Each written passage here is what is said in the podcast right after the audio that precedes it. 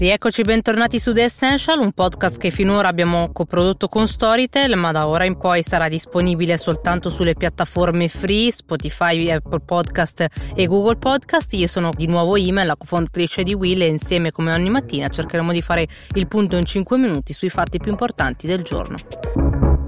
Questo fine settimana è stato segnato finalmente dalla firma del presidente Sergio Mattarella sul decreto della scuola, che è stato approvato in via definitiva alla Camera soltanto sabato mattina al termine di una lunghissima seduta segnata dall'ostruzionismo spinto delle opposizioni, ed è stato approvato proprio per un soffio perché andava approvato entro domenica. Si tratta di una legge nata in piena emergenza, ha detto la stessa ministra dell'istruzione Azzolina, che prevede eh, tra le altre cose anche la maturità diversa. Chiaramente per quest'anno sarà soltanto una prova orale in presenza, tornano i giudizi descrittivi, quelli che c'erano un tempo per la scuola primaria al posto dei voti in decimi, e si danno più poteri ai sindaci per intervenire sull'edilizia eh, scolastica. La nuova legge disciplina anche le prossime assunzioni sui futuri insegnanti, ci sarà un concorso con la stabilizzazione di trentaduemila docenti precari che finora hanno avuto diversi malumori con anche varie manifestazioni durante la settimana.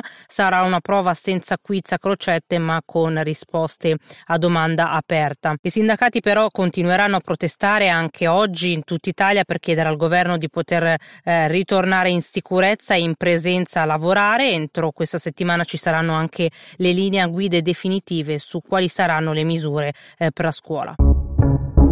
Il premier spagnolo Pedro Sánchez ha annunciato via Twitter un'iniziativa fatta in coordinamento con il governo italiano per riaprire i confini interni dell'Unione senza che alcuni paesi vengano tagliati fuori dalla libera circolazione dei cittadini. Nei giorni scorsi l'Austria, che aveva avuto già diversi problemi con l'Italia perché non permetteva il libero transito sul suo confine verso l'entrata italiana, aveva affermato di voler considerare con attenzione la riapertura dal quindici giugno in poi e semmai di volerla eh, limitare soltanto alle regioni sane dell'Italia. Questa lettera, firmata sia da Spagna che Italia, è stata eh, spedita alla Presidente della Commissione Ursula von der Leyen, e, e entrambi i due governi eh, chiedono che l'Europa agisca in modo coordinato, non discriminatorio e basato su criteri comuni, chiari e trasparenti. Sia Italia che Spagna propongono che l'Agenzia Europea, che monitora l'andamento epidemiologico, giochi un ruolo importante definendo eh, questi criteri insieme agli Stati membri.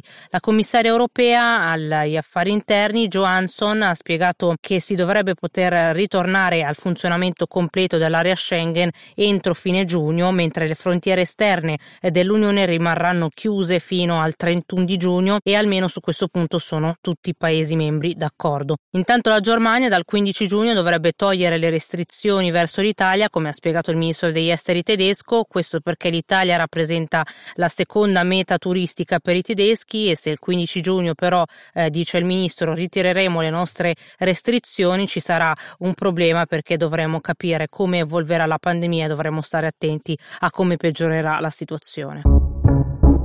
Negli Stati Uniti continuano le proteste dopo il caso di George Floyd, e anche in Italia nel weekend ci sono stati vari momenti di vicinanza eh, rispetto a questo caso, ma anche in generale contro il razzismo. Intanto il presidente Trump ha tirato su un muro provvisorio intorno alla Casa Bianca per proteggere la residenza ufficiale almeno fino al dieci giugno. È stata una decisione che ha innescato diverse polemiche e analisi, c'è chi l'ha definita eh, come una pessima idea perché ha tramutato il simbolo degli Stati Uniti in una fortezza, altri invece hanno ritenuto questa linea di Trump molto corretta e, e giusta. C'è stato intanto un segnale piccolo di distensione perché settecento militari sono stati eh, ritirati e sono rientrati nella base in North Carolina, è quasi un modo eh, di Trump per ricompattare i suoi generali che lo avevano criticato eh, molto per l'uso della forza eccessiva. Dall'altra parte, mentre Trump cerca di eh, ricucire con i suoi generali, ci sono imprenditori come Bezos e Musk